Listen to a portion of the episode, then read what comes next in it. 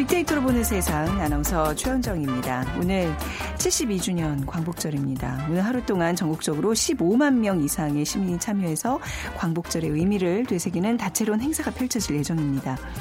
언젠가 봤던 어, 1945년 광복의 기쁨을 담은 영상 속 사람들의 표정이 떠오르는데요. 감격을 감추지 못하는 모습들이었죠. 오늘 광복절도 이런 감동의 날이었으면 하는 바람이고요. 광복의 기쁨을 맞이했던 72년 전과 지금의 상황 많이 다르지만 아직도 우리에게는 어, 해결해야 되는 많은 숙제들이 남아 있다는 거 잊지 말아야 되겠습니다. 오늘 경축식에는요, 일본군 위안부 피해자 할머니 두 분이 함께 참석했습니다. 정부의 공식 초청을 받아 경축식 본 행사에 참석하는 경우는 이번이 처음이었다고 하죠. 자, 오늘 빅데이터로 보는 세상에서는요, 저희 좀 특별한 시간을 같이 어, 마련해봤습니다. 빅데이터로 보는 세상 광복절 기획 사죄하지 않는 일본이라는 주제로 얘기 나눠보도록 하겠습니다. 먼저 빅퀴즈 드리죠. 오늘은 꽃의 이름을 맞춰주시면 되고요. 이 꽃은요, 홑겹, 반겹, 어, 이 꽃은 뭐, 홑, 홑겹, 반겹 아주 여러 가지고요. 꽃 색깔도 흰색, 분홍, 빨강, 보라 다양합니다. 7월부터 10월까지 100여일간 계속 피어 있기 때문에 이 이름을 가지게 됐습니다. 국내에 어200 여 종, 세계적으로 300여 종이 서식하는 것으로 알려져 있고요. 일편단심, 영혼, 끈기, 섬세한 아름다움이라는 아, 꽃말을 갖고 있습니다. 오늘 이 꽃을 요즘 뭐 설명이 좀 어렵긴 한데요. 광복절을 맞아서 어떤 꽃을 제가 비퀴즈로 냈을까 생각하시면 쉽게 맞히지 않을까. 1번 두견화, 2번 무궁화, 3번 한박꽃, 4번 웃음꽃 중에 정답 골라주시기 바랍니다. 오늘 두 분께 커피앤도너 모바일 쿠폰 드리겠습니다. 휴대전화 문자메시지 지역번호 없이 샵 9730입니다. 짧은 글은 50원, 긴 글은 100원의 정보 이용료가 부과됩니다.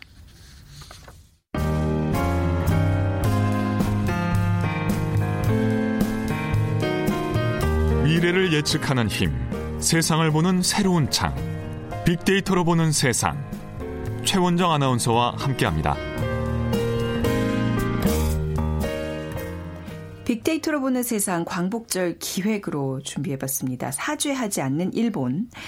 오늘 이 주제로 함께 얘기 나눠주실 세 분 소개해드리죠. 연세대학교 산업공학과 박희준 교수, 국제뉴스 전문기자이신 임상훈 기자, 빅커뮤니케이션 전민기 팀장입니다. 안녕하세요. 안녕하세요. 네, 반갑습니다. 네, 오늘 광복절 비가 많이 내리고 있어요. 그죠? 진짜 많이 내리고 있는데 아무튼 지금도 이제 그 세종문화회관에서 광복절 경축식이 지금 진행이 되고 있고요. 8.15를 맞아서 요즘 뭐 일본 얘기를 오늘 좀 해볼 텐데 일본인들의 전쟁관, 평화의식 이런 것들 좀 어떨지 먼저 살펴볼까 임성훈 기자님 어떤가요? 네, 그 사실 우리가 어 뭐 누가 뭐래도 피해자 아니겠습니까? 네. 근데 이제 피해자 입장에서 어떤 뭐라고 할까요? 그 가해자를 바라보는 그럴 때 흔히 우리가 이제 놓치기 쉬운 것이 그 객관적인 저 사람들은 왜 저런 짓을 했을까라고 하는 어떤 객관적이거나 학문적인 분석이 저, 저 부족할 때가 많은데 네.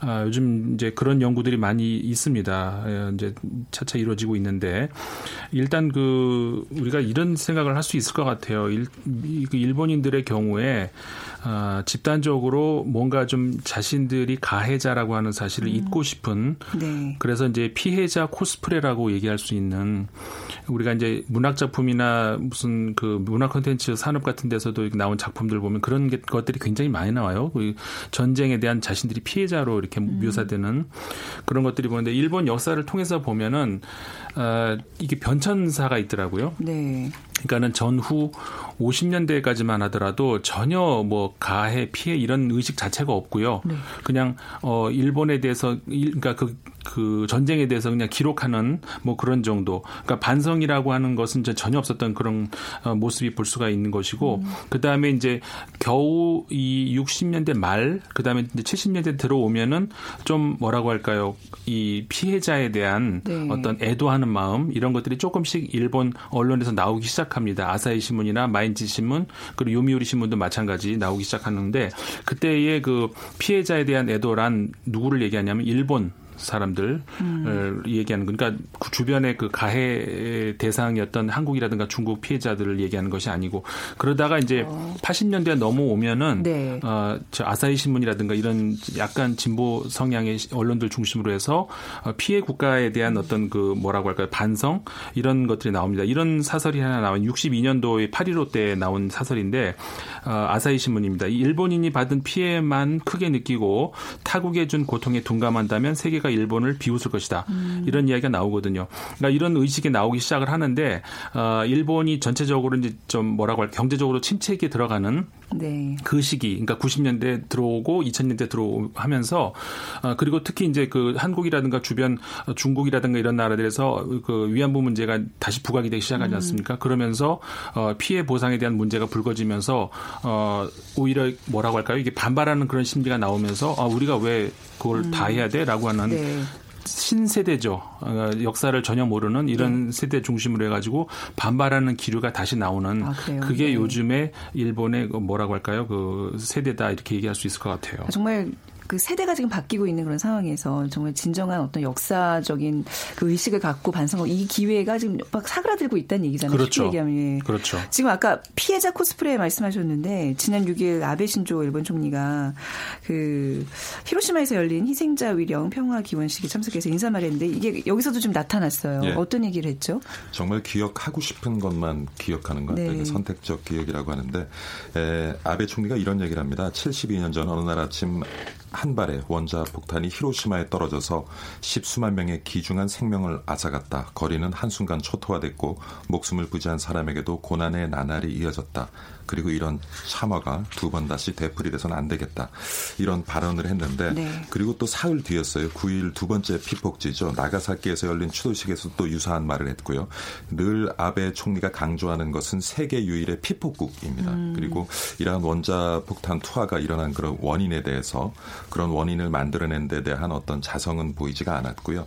어, 뭐 아베 총리가 취임 후 거의 빼놓지 않고 참석하는 이와 같은 행사장에서 2차 대전 가해고로서의 어떤 책임 책임에 대한 반성은 물론이고 언급도 찾아보기 힘든 것이고 늘 앞서 말씀드린 것처럼 그 세계 유일의 피포국이라는 것만 계속 강조를 하고 있는데 에, 뭐 2015년 12월 한일 간 위안부 합의를 명목으로 위안부 피해자에 대한 진정한 사과 요구에 대해서도 양국 정부가 이미 합의가 끝난 일이다. 그리고 사과 편지를 보내달라는 말에 털끝만큼도 그런 생각은 가지고 있지 않다는 발언을 해서 음. 우리 국민들의 분노를 샀는데 아마 이러한 발언들도 그런 연장선상에 있는 것이 아닌가 하는 생각을 해봅니다. 네, 물론 이제 그 피폭이라는 것 자체가 일본 국민들에게는 큰 뭐 피해였고 이제 상처로 남았겠지만 사실 원자폭탄 투하된 그 또 뒷수습은 당시 징용된 조선인들이 다 했다는 맞습니다. 얘기 들으셨잖아요. 네. 좀 이렇게 그들의 아픔과 피해만 이렇게 계속 상기시키는지 참 이해가 안 가는 부분인데 어 일본이 인류의 유일한 핵무기 피해국이다. 이제 이 피해자 코스프레에 좀 빠져 있는 동안 일본의 2차 대전 패망 이두 차례 원자탄 투하 때문이 아니라는 학설이 좀 제기되고 있어요. 네, 네. 이게 이제 물론 일본의 일반적인 학설은 아니죠. 일본은 네. 우리 지금 얘기 나눈 것처럼 어 뭐 충분히 이길 수도 있었던 전쟁이었음에도 불구하고 그 핵무기라고 하는 인류 문화의 그 역사에서 있어서는 안 된 그런 무기 때문에 우리가 패망했다 뭐 이런 식의 좀 가치관에 빠져 있거든요. 네. 근데 이제 일본의 그 그렇지 않다라고 하는 그 학자들도 있어요. 이제 대표적으로 코케 츠 아츠시라고 하는 일본 야마구치 대학의 명예 교수인데요. 어, 이런 분들의 주장에 따르면은 일본은 이미 그러니까는 그 소위 말해서 우리가 아시아 태평양 전쟁이라고 하지 않습니까? 일본이 네. 영국, 미국, 네덜란드를 상대로 해가지고 이제 전쟁을 벌이는 어, 그때 이미 1942년도 우리가 흔히 미드웨이 해전이라고 하잖아요. 그 해전에서 패배를 당하면서 사실 그 이후로는 미, 일본이 거의 뭐라고 할까요? 그 패전의 길로 접어들었고 음. 시간 문제였지. 그러니까는 시간만 질질 끌고 있었지. 네. 그 기회를 보고 있었다는 거죠. 그때 그 미국의 원자탄하고 어 그러니까 미국 입장하고 일본 입장하고 맞아 떨어진 것이 음. 미국 입장에서는 어 자기가 한 방에 일본을 저그 굴욕시킬 수 있는 네. 그래서 다른 나라에 앞서서 일본으로부터 항복을 받아낼 수 있는 그런 자리를 차지할 수 있는 그 위치가 바로 원자탄이었고 음. 일본도 그걸로 인해 가지고 아 이거 봐라 우리는 음. 이것 때문에 진 것 이런 그러니까 한마디로 말해서 이런 그 학설은 원자탄 때문에 일본이 졌다고 하는 것은 신화에 불과하다 네. 이런 네. 주장인 것이죠. 네. 이게 뭐 이런 가해자 피해자 구별을 사실 못하는 집단적 의식이잖아요. 이런 거를 이건 어떻게 보면 좀 어, 어떻게 병적이죠. 병적이라고 네. 표현을 해도 되는 건가요? 예, 네, 그럼요. 그러니까 사실 이런 우리가 이제 그 사이코패스라는 병적인 용어가 있지 네, 않습니까? 네. 근데 그게 어, 인문학에서 누구에게나 인간이면 다 가지고 있는 어떤 병적 현상인데 이게 심할 경우에 이제 우리가 이제 어떤 문제시 되고 있는 것인데 네. 어, 그런 용어로 우리가 설명할 수도 있을 것 같아요. 그러니까 음. 우리가 사이코패스라고 하 면은 어, 히스테리하고 이제 반대의 경우죠. 히스테리라고 하면은 그 개인 기저에 놓여 있는 그 윤리 의식 때문에 네. 실제 상황에서 이렇게 많이 제약을 받는 그런 것이라면은 이거는 반대의 경우 그 각자의 기저에 놓여 있는 어떤 윤리 의식이 없다는 거죠. 아니면 망가졌다든가 음. 그러면서 음. 상황 논리로 모든 걸 바꿀 수 있다는 거죠. 그러니까 이런 어떤 상황이 왔을 때 아, 내가 이렇기 때문에 이렇게 될 수밖에 없었어. 이런 식으로 해가지고 모든 것을 그러니까 윤리 의식을 넘어서려고 한다는 어떤 그런, 어, 뭐라고 할까, 현상을 얘기하는데, 네. 어, 뭐 이렇게 서, 설, 설명을 할 수도 있는 어, 그러니까 우리가 지금까지 얘기한 것처럼 일본인들의 경우에 그 피해자라고 하는 어떤 그런 의식을 자꾸 숨고 싶어 하는 이런 그 어떤 뭐라고 할까요? 그 병리적 현상으로도 설명할 수 있을 것 같아요. 네. 최근에 그 영화 군함도 또 개봉되면서 이제 이런 의식들이 또 좀 젊은 사람들 사이에서 많아진 거긴 해요. 군함도 보셨어요? 세 분은? 그나저나? 예, 맞습니다. 어, 보셨어요? 저는 못 봤습니다. 저도 못 봤습니다. 아, 어, 보셨어요? 예. 어. 근데 이제 이 영화가 개봉되면서 그 전범 기업에 대한 관심도 함께 높아지고 있는 것 같아요. 전민기 님 그러니까 1945년에 이제 태평양 전쟁 패배로 네. 일본의 네. 제국주의가 붕괴될 때까지 사실 전쟁 그 범죄에 적극 가담한 음. 기업들이 많이 있거든요. 그러니까 네. 뭐 군납 물품을 제조하거나 조선을 포함한 그 식민지 국민들을 강제로 징용해 가지고 노동력을 착취하면서 또 여기에 깃대서 아주 막대한 이익을 음. 어, 얻어냈단 말이죠. 그래서 공식적으로 이 강제 노역에 동원된 조선인의 숫자가 한 600만 명에 달한다고 하고요. 지금 문제는 사실 일본 정부도 그렇지만 전범 기업들조차도 네. 어떤 극우적 성향을 보이면서 반성이나 사과 없이 계속해서 지금 막대한 이익을 어, 누리고 있다라는 거죠. 그래서 음. 1939년 7월에 국가 총동원법을 제정해가지고 기능공들을 일본으로 데려갔는데 1944년에 이제 전쟁에서 패할 것 같다 보니까 더 많은 사람들을 필요로 하게 됐고요. 그때 네. 이제 그 강제징용을 합법화하면서 특히 조선인들에 대한 강제징용만 합법화해 갖고 이 전범 기업들에 많이 증용이 되게 가서 또 억울하게 일을 했거든요. 네. 예. 이런 역사적 배경을 좀 알고 가서 보신 거예요, 조 교수님께서는? 아, 어떠, 어떠셨어요? 네. 네. 아니 영화 평을 좀 들어봐도 될까요? 근데 그 영화를 보면서 지금 말씀하시는데 그 네. 강제 이제 징용된 일본의 전범 기업에 강제 징용된 음. 에, 우리 그 당시에 국민들의 어떤 애환 이런 것들 음. 가슴이 아팠고 근데 네. 그 영화는 좀 지나치게 좀 폭력성을 아, 가지고 네. 있어서 그런 부분에 있어서는 보기 좀 불편하셨어요. 예, 보기 네. 불편한 점이 음. 않았습니다. 그러니까 이제 그 군함도에 대한 관심, 그럼 역사 역사적 사실을 좀 많이 이렇게 찾아보고들 젊은 층에서는 이제 가서 영화로 관람하던데 저는 약간 이제 군함도 영화는 안 봤지만 군함도란 사실을 이제 알기 전에 미쓰부시라는 그 기업이 여기와 이렇게 직접적인 연결이 있는지 몰랐고 그걸 알고 굉장히 좀 놀랐었거든요. 어, 저도 혹시 우리 집에 이 상표가 있나라는 걸 그때 좀 살펴보게 되더라고요. 네. 네. 그러니까 지금 미쓰기시 그룹이 현재 400여 개 계열사를 거느리고 있고요. 네. 근로자 수만 한 57만 명. 그러니까 일본 최대 재벌 중에 하나입니다. 어, 그러니까 1870년에 이 창업자가 이와사키 야타로라는 사람인데 반란군을 제압하고서 그 공으로 이제 정부로부터 나가사키 조선소를 넘겨봤는데 네. 이게 이제 미쓰비시의 설립이라고 보면 되고요. 그렇기 때문에 일본 정부하고 뭐 때려야 뗄 수 없는 음. 뭐 정경 유착의 대표적인 그룹이죠. 그래서 어, 구남도라고 하는 섬을 이제 1890년에 사들여서 이제 해저 탄광을 개발을 합니다. 네. 그래서 이때 당시 사실 더 억울한 건 이 미쓰비시가 일본 2015년에 그 중국 징용 노동자들에게는 공식적으로 사과를 했어요. 아, 그래요? 네, 그렇지만 네. 우리 국민에게 하지 않는 이유가 아까 네. 말씀드린 대로 그 식민지 조선인 징용은 합법이었다. 음. 제가 아까 말씀드렸죠. 그래서 강제 징용을 합법화하면서 그렇기 때문에 우리는 법적으로 문제가 없고 네. 사과할 이유가 없다. 그 사람들이 억지로 끌려온 게 아니다. 뭐 아. 이렇게 말을 하고 있기 때문에 문제가 되고 있고요. 그 이제 뭐 미쓰비시 계열이 굉장히 많습니다. 니콘 네네. 그 카메라도 있고요. 기린 맥주. 그러니까 국내에서 사실 지금도 엄청 많이 팔려 나가고 있는 아, 제품들이어서 아, 우리가 좀 생각해 볼 좀 지점이 아닌가 음, 싶습니다. 그 강제로 끌려간 그 조선 노동 조선인 노동자들의 임금도 다 어, 지불을 안 하고 좀 그런 상태인데 예. 예, 그러니까 처음에 이제 갔을 때 그 사람들이 당연히 지급해야 될 어떤 음. 숙소라든지 그다음에 음. 뭐 밥이라든지 그리고 필요한 물품들을 다 본인들의 임금에서 까겠다고 하면서 네. 결국엔 그 돈을 본인들이 다 착취를 했죠. 예. 그러니까 그 착취와 또 이 조선인들의 피와 땀 음. 정말 눈물로 그 세운 그 기업이 지금 버젓이 우리나라에서 뭐 카메라도 팔고 맥주도 팔고 좀 그러고 있다는 거잖아요. 네, 맞습니다. 그런 건 좀 우리가 알고 뭐 소비를 하더라도 그렇죠. 좀 알고 정말 소비를 하셨으면 좋겠습니다. 그리고 또 어떤 기업들이 더 있죠? 뭐 굉장히 많습니다. 근데 네. 좀 안타까운 것들이 정말 저도 몰랐고 네. 많은 분들이 또 모르고 계실 거예요. 그래서 뭐 미스이 그룹이라는 곳도 있고요. 그다음에 이제 스미토모라는 이제 일본의 세 번째 재벌인데 여기도 이제 조선인을 엄청나게 어, 음. 노동력을 착취했고요.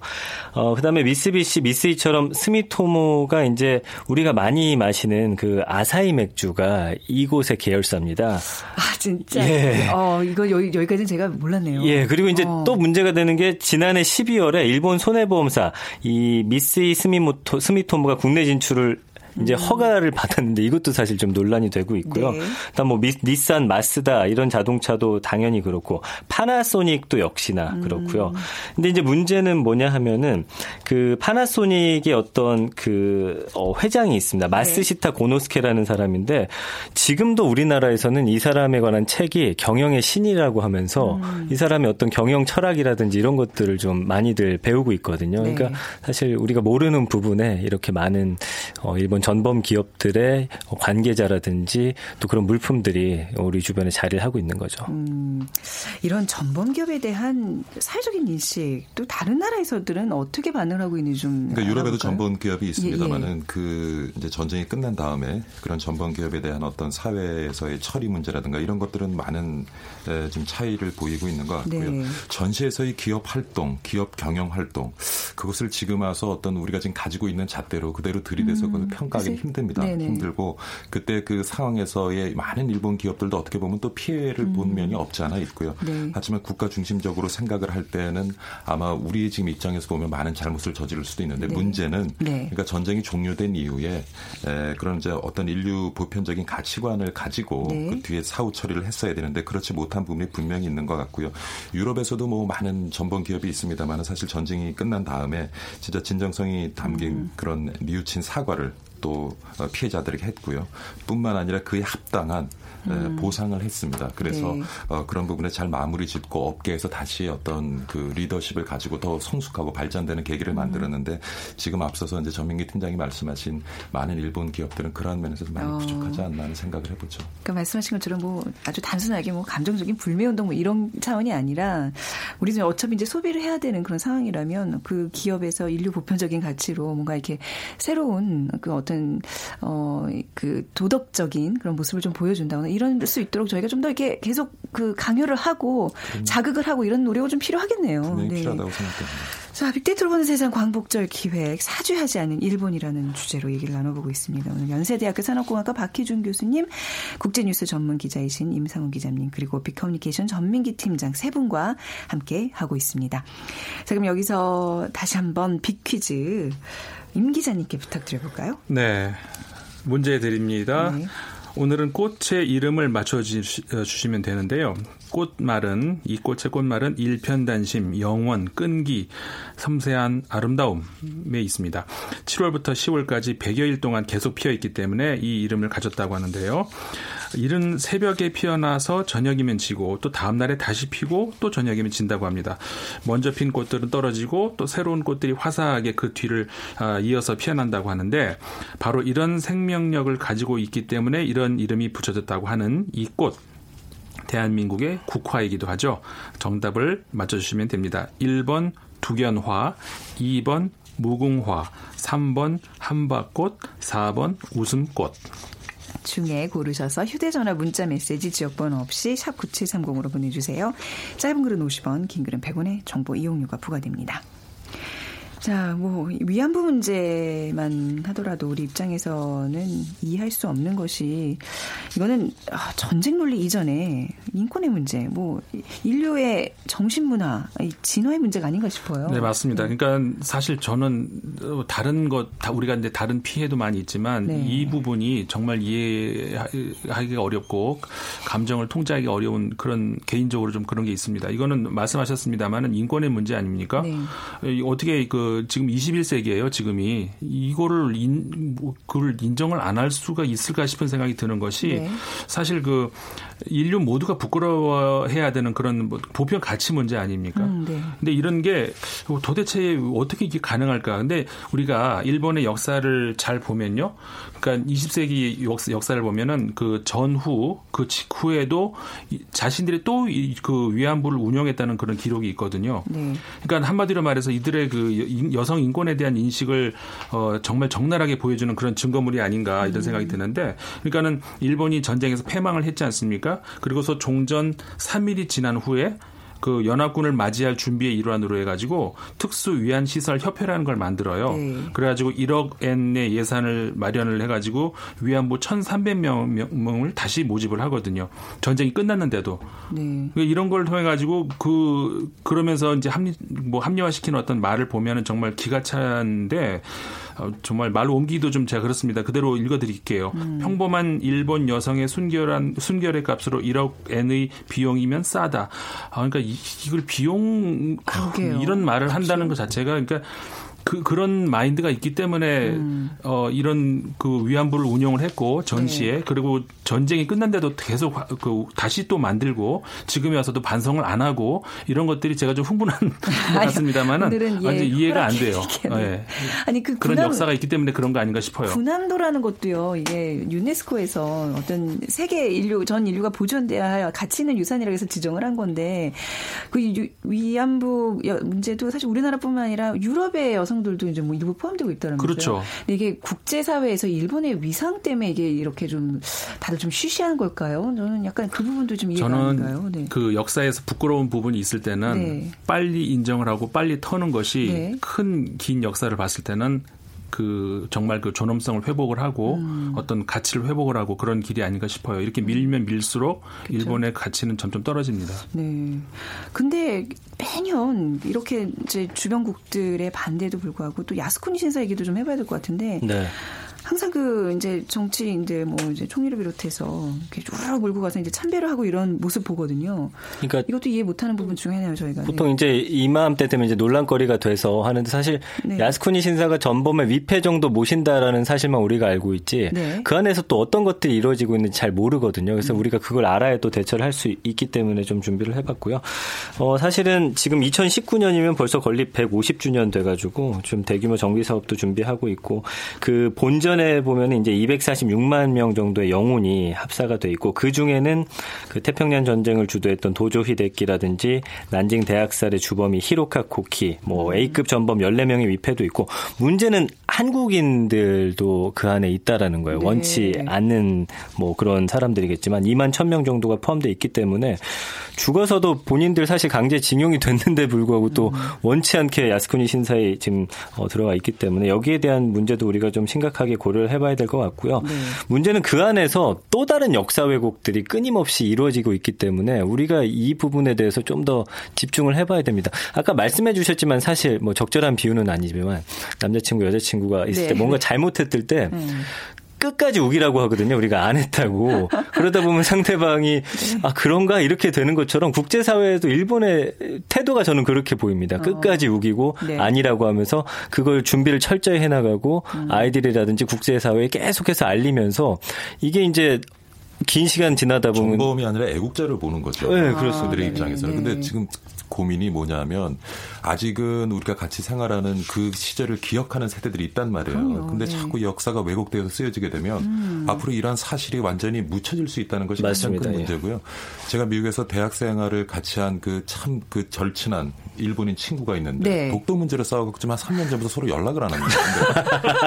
아, 미국에서 같이 교육받고 저는 아, 네. 굉장히 어떤 인류 보편적인 가치관에서 그런 음. 문제를 객관적으로 볼 것이라고 생각했는데 그 친구도 자라나면서 그렇게 교육을 받다 보니까 예. 사고의 틀이 거기 묶여져 있는 음, 거예요. 맞습니다. 예. 그러니까 지금 우리가 일본 국민에 대해서도 어떤 객관적인 시각을 요구를 하지만 네. 자라면서 그렇게 교육받고 하다 보면 어느 순간은 그걸 사실로 믿어버리게 된다는 네. 게 그게 문제인 것 같아요. 그게 그렇죠. 걱정인 거죠. 네. 아이들과 함께 들으면서 대화 나누고 있습니다. 반성하지 않는 일본에 대한 이야기. 어렵지만 아이들과 꼭 나누어야 할 역사라고 생각합니다. 하면서 휴대전화 8132 뒷번호 쓰시는 님께서 남겨주셨습니다. 감사합니다. 그 일본의 이런 태도들, 독일을 조금 우리가 뭐 예를 들면 좀 이들은 그래도 계속해서 저기 수년, 십, 그러니까 수십 년째 사과를 해 오고 있고 네. 아직도 그런 자세를 계속 정말 그 주변 피해국들에게 보여주고 있는데 그럼에도 불구하고 그 사죄는 계속 이어지고 있는 거잖아요. 끝이 나지 않는 건데 일본은 그 시작도 안 했어요. 네, 일본 네. 뭐 정부 당연히 사과했고요. 네. 전범 기업들조차 사과를 했습니다. 그러니까 네. 예를 들면 우리가 잘 아는 기업들이 2차 세계대전 당시에 네. 어, 독일의 어떤 군수 물자 이런 것들 대던 회사들이 상당히 많거든요. 예를 들면 뭐 BMW라든지 폭스바겐, 지멘 스, 아우디 음. 이런 나치 정부에 협조하고 강제 노역에 시킨 것을 다 인정을 했습니다. 그리고 피해 국가뿐만 아니라 전 세계 자신들의 행위에 대해 공식 사과했고 또 피해자에게 보상까지 해주고 그렇게 이제 과거에 잘못한 점들 다 털고서 새롭게 네. 시작하는 모습을 보여줬는데 글쎄 일본은 지금 뭐 말해서 못할까요? 계속해서 음. 뭐 아니라고 하고 오히려 네. 더 당당하게 구니까 네. 정말 그거가 보기가 힘든 거죠. 네. 우리가 살면서 뭐 국가 간의 일뿐만 아니라 개인 간에도 사과할 때 하지 않으면 정말 이거는 정말 건너올 수 없는 그 강을 건너는 것처럼 이렇게 많은 것을 잃게 되는데 어떻습니까 교수님 그 사과라는 거 일본도 네. 사과를 했죠. 아, 그, 우리가 예. 받아들이기 힘든 사과를 했을 네네네네. 뿐이죠. 그래서 사과를 할 때 사실 제대로 안 하면 오히려 피해자의 그렇죠, 화만 키우는 그렇죠. 경우가 많거든요. 네네. 그러니까 이러한 경우가 많습니다. 음. 애매한 태도를 보이는 경우, 음, 어떤 네. 잘못을 했건 무조건 아, 그 사과를 받고 난 다음에 또 화가 나는데 네. 또 수동적인 태도 잘못이 음. 있을 수도 있지만 조건부 태도 만일 실수가 있다면 피해를 의심하는 경우 혹시 뭐 잘 모르겠지만 피해를 입으셨다고 하니까 음.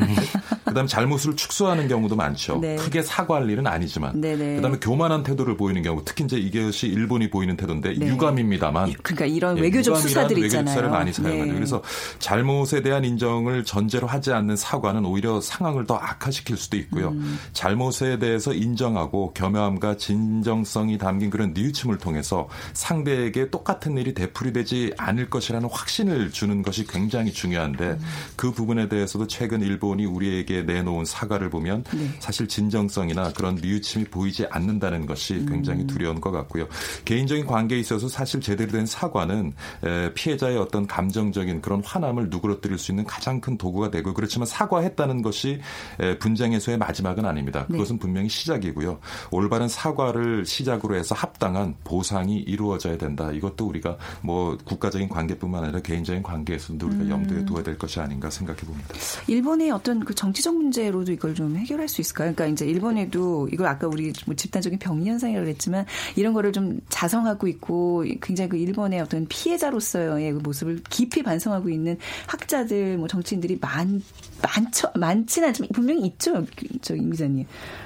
아, 일본이 물론 있죠. 네네. 그런 분들이 좀 이렇게 목소리를 낼 수 있는 날이 오지 않을까 싶기도 하고, 네. 그렇죠. 네. 그러니까 사실 그 이런 생각이 들어요. 우리가 저 이런 아픈 역사를 겪을 때 보면은 음. 어, 꼭 민족 문제로 몰고 가기보다는 네. 어, 일본에도 우리나라에서도 분명히 이 기회를 착취하는 세력들도 있었고 네. 일본에서도 어, 한국의 독립을 위해서 싸웠던 사람들도 있습니다. 그리고 일본의 역대 정권 중에서도 총리들 중에서 예를 들어 사토야마 총리 같은 경우에 진심으로 음. 무릎 꿇고 사과하는 그런 총리들도 있었고 네. 문제는 이게 그 뭐라고 할까요? 그 우리가 악이라고 하는 것을 무슨 나쁜 마음을 먹고 음. 남을 피해를 주려고 하는 그렇게만 생각을 하잖아요. 근데 무지, 그러니까는 나, 어, 난 몰랐어요. 네, 이것도 네. 악이 될 수 있다는 거. 그럼요. 소위 말해서 우리가 악의 평범성이라고 얘기하지 않습니까? 네. 이거 정말 중요한 얘기인데 난 어, 몰랐죠. 저는 이거는 이게 사과가 안 돼요. 그리고 음. 저 합리화가 되지 않고 네. 주권을 가진 시민이라면 몰랐다는 도피처는 절대로 네. 합리화될 수 없습니다. 이게 일본 국민들한테 꼭 말하고 싶은 음. 대목입니다. 오늘 또 이제 8.15 광복절을 맞아서 어, 가족들과 함께 또 이제 오늘 TV 하루 종일 시청하시다 보면 또 아는 정보가 담긴 좋은 좀 프로그램들이 많이 나갈 거라고 믿습니다. 오늘 좀 광복절의 의미를 되새기는 하루 되시길 바라고요. 오늘 함께해 주신 연세대학교 산업공학과 박기준 교수님, 국제뉴스 전문가 임상훈 기자, 전민기 팀장 우리 세 분과는 인사 여기서 나누도록 하겠습니다. 오늘 말씀 잘 들었습니다. 감사합니다. 감사합니다. 네. 자 오늘 비퀴 정답은 무궁하고요. 어, 오늘 두 분 어디 있어요? 네 오늘 두 분 어, 제가 아 여기 있군요. 1212님 그리고 9718님 오늘 두 분께 커피와 도넛 모바일 쿠폰 드리겠습니다. 오늘 순서 여기서 마무리하죠. 지금까지 아나운서 최현정이었습니다. 고맙습니다.